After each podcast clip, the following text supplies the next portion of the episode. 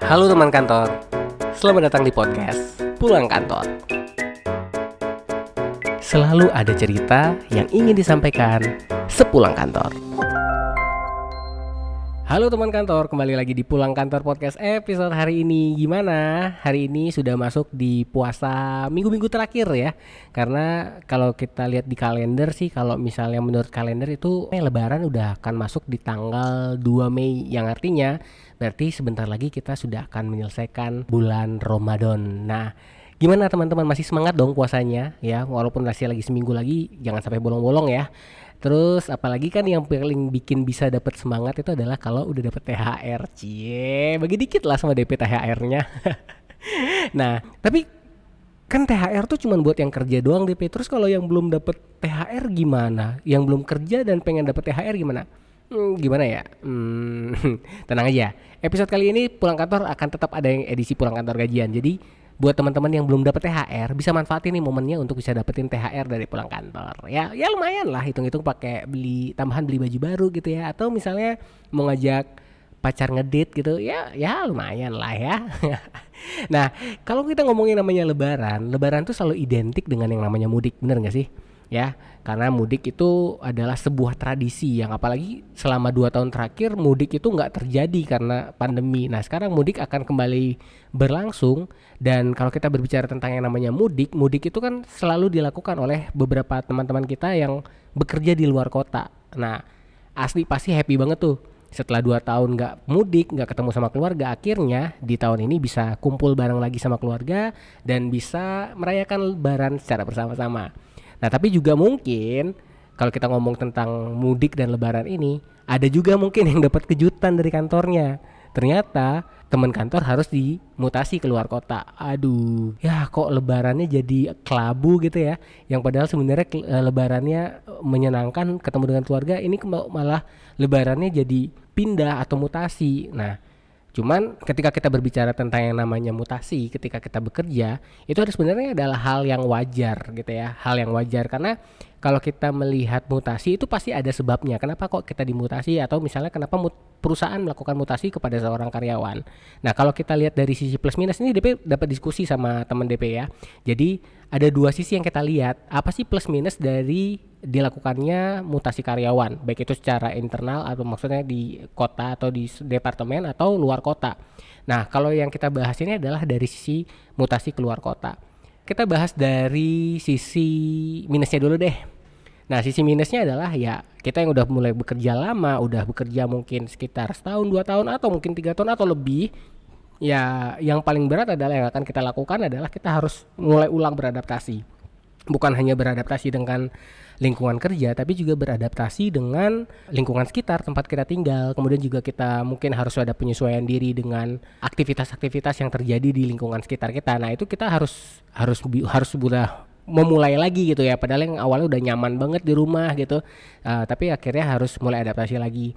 Kemudian yang kedua juga kadang ya opsinya adalah kita harus terpisah dari keluarga. Kenapa DP pakai kadang? Karena kan kalau yang biasanya terpisah dari keluarga ini berdasarkan ini sendiri ya, berdasarkan karakter keluarganya sendiri. Ada karakter yang memang kalau masih tinggal sama orang tua ya nggak mungkin lah orang tuanya diajak mutasi juga gitu ya, pasti yang akan pindah sendiri. Tapi kalau udah berkeluarga, kadang-kadang juga bisa jadi keluarganya ikut gitu ya, anak istrinya ikut. Tapi ada juga yang memutuskan untuk anak istri tetap tinggal, yang bersangkutan aja yang keluar. Nah, itu satu hal yang minus. Jadi kita akan terpisah dari keluarga. Dan yang ketiga, ya harus ada budget lebih.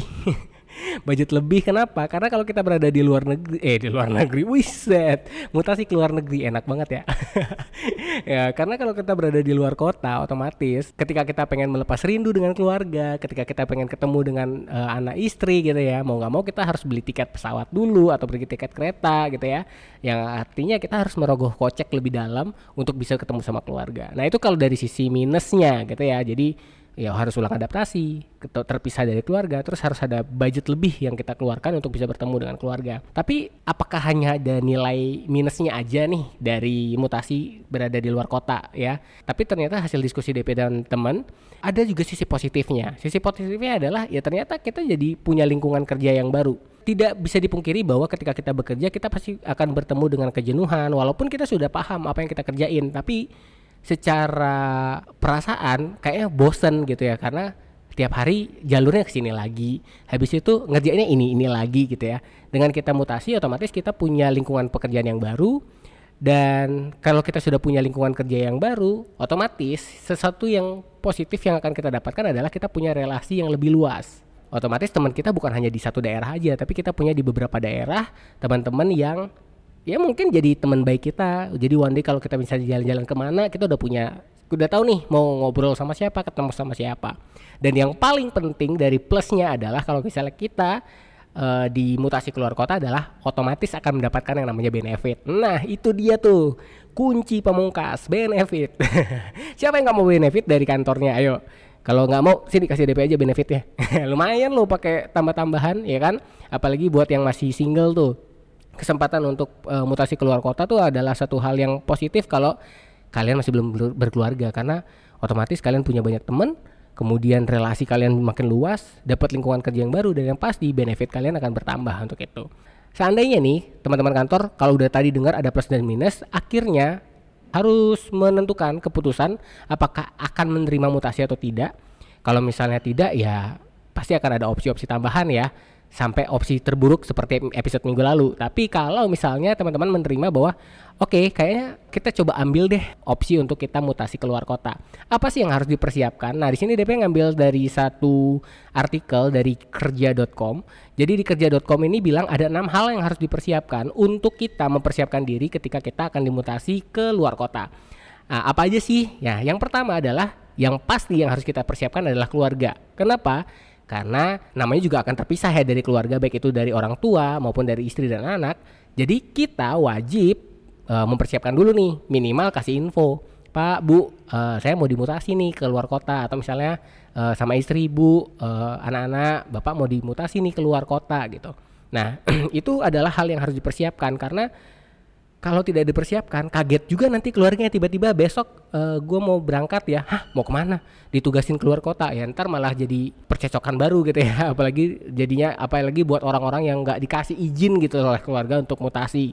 Nah ini juga harus dipikirkan matang-matang, karena ini akan berpengaruh kepada kedepannya. Apakah teman-teman kantor akan bisa konsisten bekerja dengan baik atau tidak? Karena biasanya faktor keluarga adalah salah satu faktor utama ketika kita memutuskan untuk mutasi atau tidak. Support kita yang paling terbesar itu kan pasti adalah keluarga ya. Jadi misalnya kita ada problem dan sebagainya, jangan sampai nambah lagi nih problemnya adalah problem keluarga gitu ya, yang awalnya kenapa lu gak bilang mutasi dan sebagainya, jadi muncul masalah baru. Jadi yang paling harus dipersiapkan pertama adalah kesiapan dari keluarga. Kemudian diatur juga rencananya, apakah kita mau mutasi itu bareng dengan keluarga atau tidak, karena itu juga akan berpengaruh kepada apa yang harus teman-teman persiapkan di tempat yang baru nanti. Itu yang pertama terkait dengan mempersiapkan keluarga. Kemudian yang kedua yang harus dipersiapkan adalah ya kita juga harus tahu tentang lingkungan kerja yang baru. Posisi kita nanti di sana apa, kemungkinan tempat tinggal kita di daerah mana, akses untuk menuju tempat kerja seperti apa. Nah itu juga harus kita pahami untuk kita bisa persiapkan sebelum kita mutasi ke kota tersebut.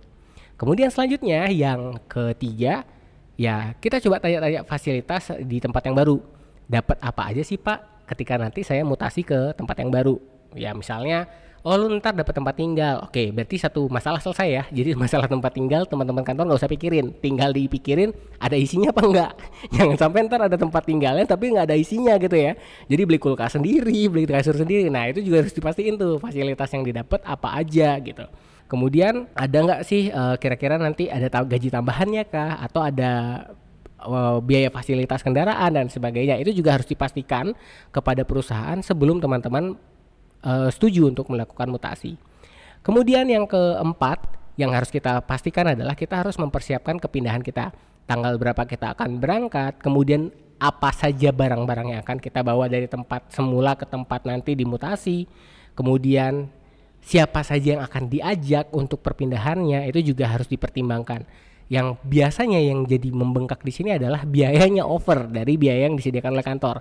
Makanya teman-teman kantor harus benar-benar menghitung dengan efektif sehingga benar-benar tepat sasaran nih, berapa budget yang diberikan oleh kantor, kemudian berapa pengeluaran yang teman-teman keluarkan untuk mengatur perpindahan. Kemudian yang kelima, ini minta juga arahan dari atasan, karena kadang-kadang terkait dengan mutasi itu juga erat hubungannya dengan kita pasti punya misi tertentu yang diberikan oleh perusahaan.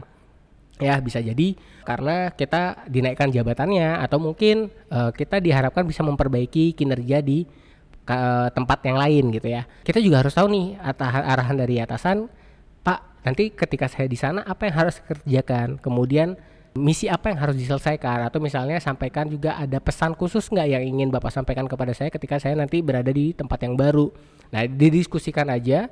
Harapannya adalah teman kantor sekalian itu bisa mewujudkan apa yang diharapkan oleh kantor, teman kantor saat ini, sehingga nanti ketika mutasi nggak ada problem yang terjadi.